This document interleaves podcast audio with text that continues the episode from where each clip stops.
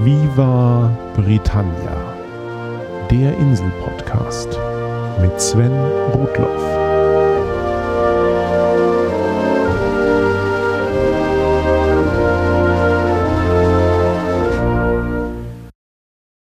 Herzlich willkommen zu Folge 53 von Viva Britannia, dem Podcast über Großbritannien und die Briten.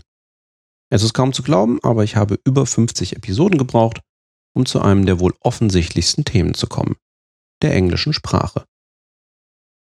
Man schätzt, dass rund anderthalb Milliarden Menschen Englisch sprechen. Manche mehr, manche weniger gut und die meisten mit irgendeinem Dialekt oder Akzent. Englisch ist die dritthäufigste Muttersprache der Welt, nach Mandarin und Spanisch. Und es ist Amtssprache in fast 60 Staaten. Also Grund genug, sich die Sprache mal näher anzusehen. Wie sagte mein weiser Deutschlehrer Herr Freidank vor vielen Jahren, das Englische und das Deutsche sind sich sehr ähnlich.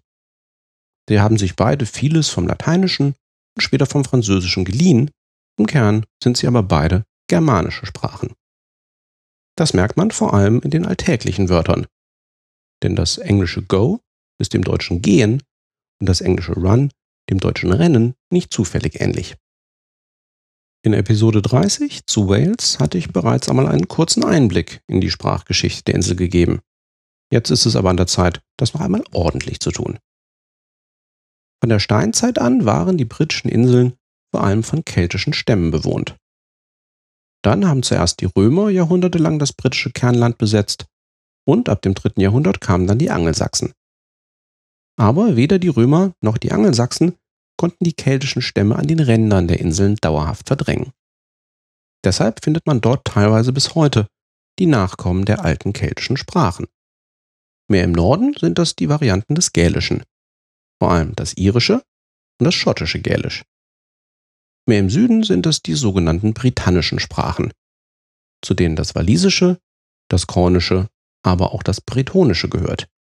Die britischen Kelten haben nämlich auch die französische Atlantikküste besiedelt.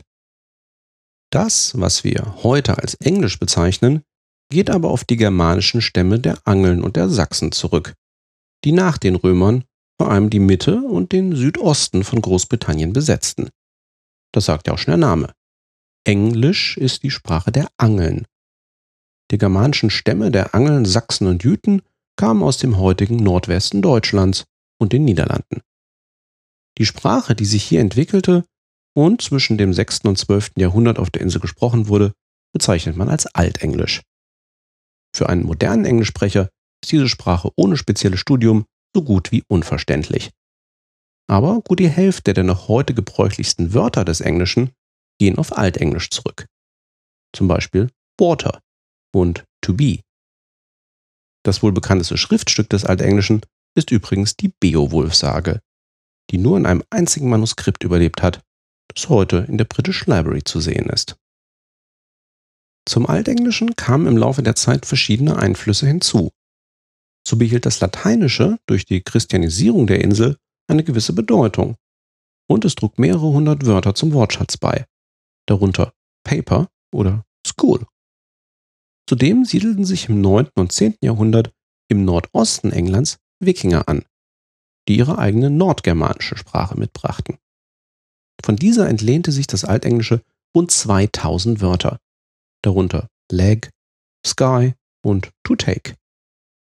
Die Sprache der Wikinger hatte aber auch deutliche Auswirkungen auf die Grammatik. Das Altenglische wurde einfacher. So vermutet man, dass die Wikingersprache für das Verschwinden von geschlechtsspezifischen Formen im Altenglischen verantwortlich war. Ab dem Jahr 1066 fielen jedoch die Normannen auf der Insel ein und brachten ihren französischen Dialekt des Altnormannischen mit. Der Adel sprach fortan mit immer mehr französischem Einfluss, während das einfache Volk mehr oder weniger beim Englischen blieb. Im Laufe der Zeit verlor das Französische zu Hofe wieder mehr an Bedeutung, aber bis dahin waren schon viele Einflüsse in die nun als Mittelenglisch bezeichnete Sprache eingegangen.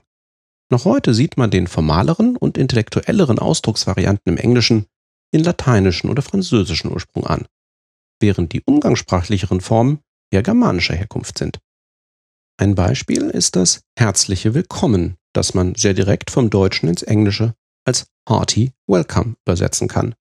oder deutlich gestelzter als Cordial Reception.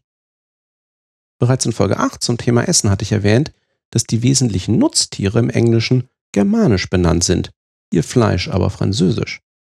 Die Kuh heißt im Englischen Cow, ihr Fleisch aber Beef nach dem französischen Bœuf. Insgesamt sind mehr als 10.000 französische Lehnwörter ins Mittelenglische eingeflossen. Das wohl bekannteste literarische Werk des Mittelenglischen sind die Canterbury Tales von Geoffrey Chaucer.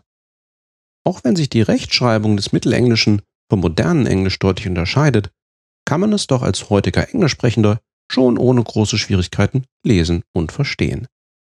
Gesprochenes Mittelenglisch wäre für unsere heutigen Ohren aber eher schwer verständlich. Denn zum 15. Jahrhundert hin änderte sich die Aussprache des Englischen massiv.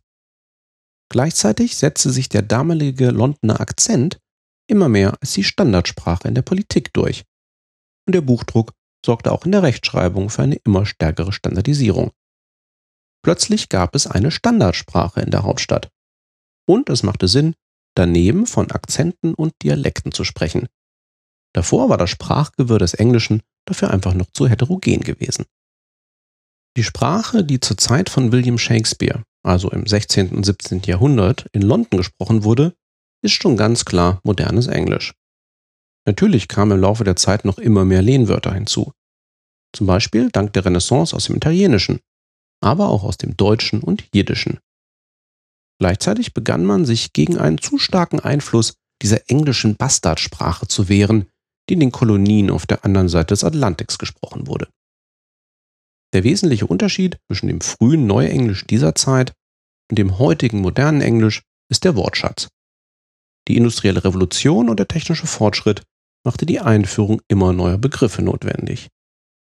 Gleichzeitig kamen durch das weltumspannende britische Empire immer wieder Lehnwörter aus unterschiedlichsten Sprachen hinzu.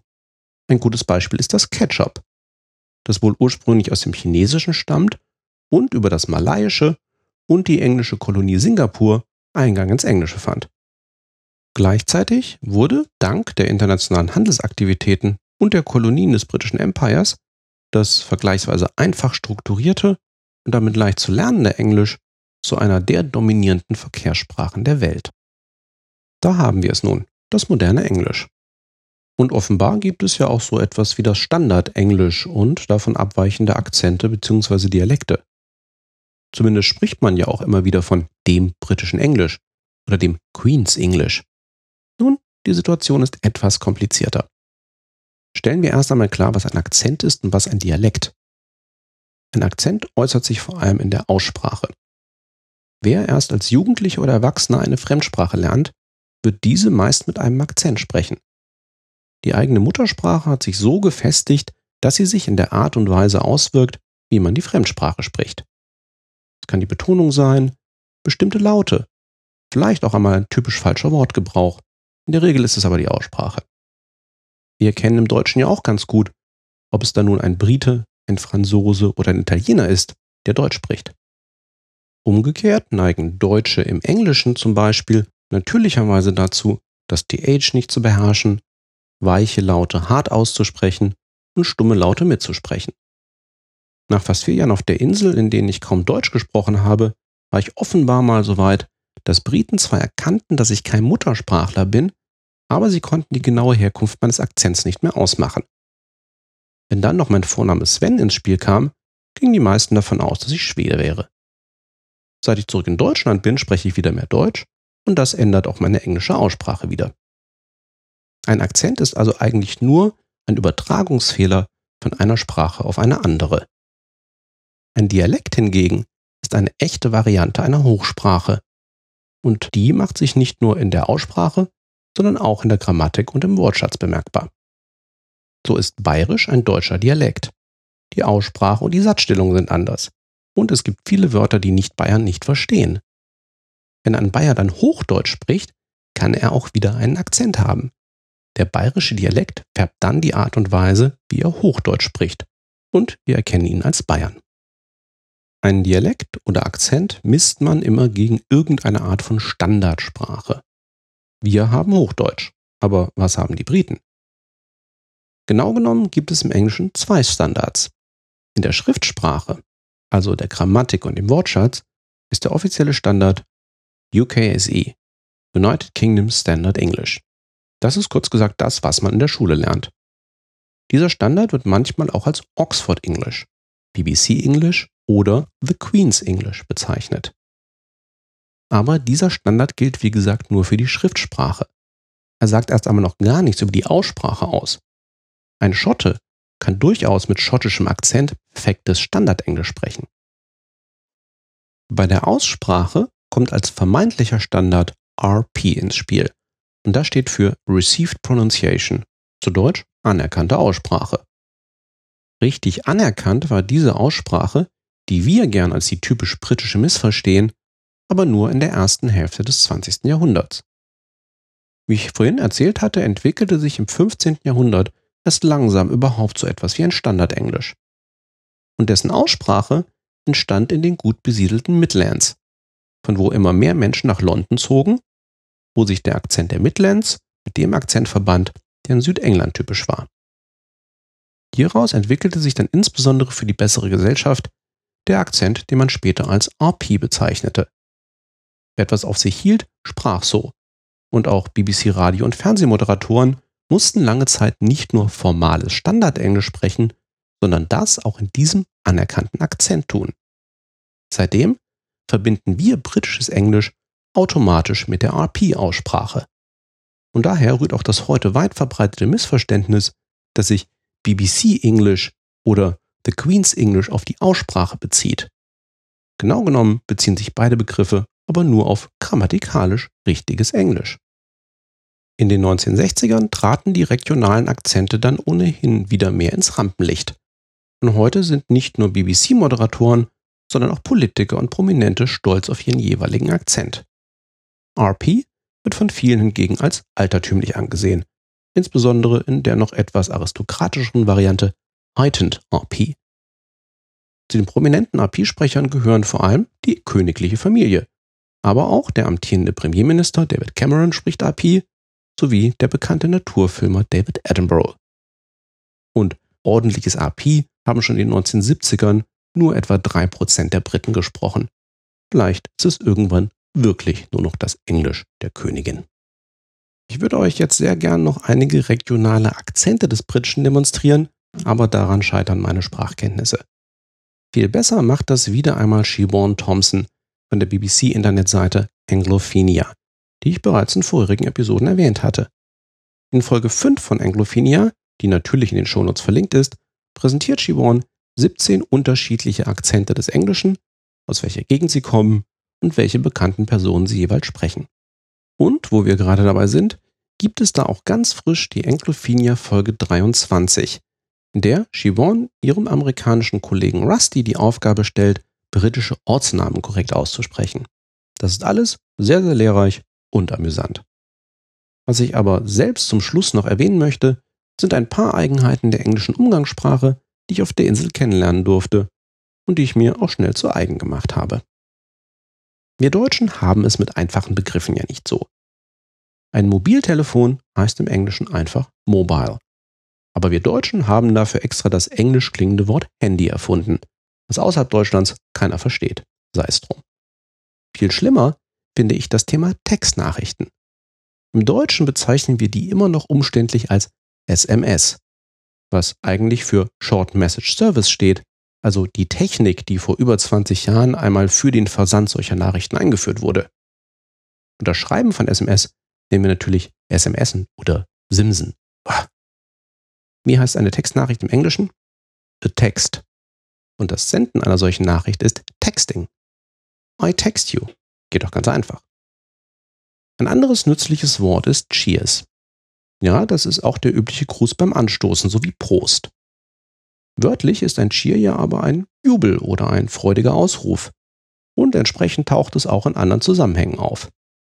Besonders häufig ist es einfach eine umgangssprachliche Form des Dankeschöns. Ich verwende Thank you, Thanks und Cheers im täglichen Gebrauch austauschbar. Außerdem kann man Cheers auch als Abschiedsgruß verwenden. Passt nur auf, gleich auch wieder. Wo einem das Cheers häufig begegnet, ist im Pub oder an der Kasse. Da kommt es dann auch vor, dass der Kassierer einen als Mate also wörtlich als Kumpel anspricht. Oder die Kassiererin als Love, als Schätzchen. Das ist aber eigentlich selten despektierlich oder als Anmache gemeint, sondern einfach normale Floskeln. So ist es halt. Das wahre Englisch. Wer mein eigenes, teils deutsch, teils amerikanisch angehauchtes Englisch hören möchte, kann dies ab sofort wieder häufiger tun. Seit einem Jahr erscheint jede Woche eine neue Folge von This Week in Germany, einem englischsprachigen Podcast über Deutschland. Wie der Name nahelegt, geht es bei This Week in Germany vor allem um aktuelle Themen, aber auch immer wieder um kulturelle und geschichtliche Besonderheiten Deutschlands. In diesem Zusammenhang spreche ich ab sofort einmal im Monat über ein typisch deutsches Thema. Zum Beispiel den Tatort. Hört doch mal rein. Wenn nicht wegen mir, dann vielleicht um einmal Deutschland aus der Sicht von hier lebenden Ausländern zu erleben. Zum Schluss möchte ich noch erwähnen, dass man mich nun auch auf der wachsenden Internetplattform Patreon finden kann. Hier präsentieren sich Kunst- und Kulturschaffende, deren Arbeit man als sogenannter Patron finanziell unterstützen kann. Wenn ihr Freude an Viva Britannia habt und es auch finanziell zeigen könnt und möchtet, seid ihr ab einem Dollar pro neuer Folge dabei. Das hilft mir, meine laufenden Kosten für den Podcast zu decken, sei es für Technik oder Server. Patrone erwähne ich separat im Podcast und in den Viva Britannia Büchern. Und sollte die Förderung pro Folge gewisse Meilensteine überschreiten, haben auch alle etwas davon in Form von eigens erscheinenden Themenfolgen. Alles weitere findet ihr, wie gesagt, auf Patreon. Natürlich freue ich mich auch, wenn ihr Wir Britannia einfach weiterempfehlt, eine Rezension bei iTunes oder Amazon hinterlasst oder mir Themen oder Interviewpartner für zukünftige Folgen empfehlt. Genau in diesem Sinne geht es auch nächstes Mal weiter. Zu einem britischen Literaten, über den der Bruder eines Hörers gerade ein Buch veröffentlicht hat. Thanks for listening. Cheers and bye bye.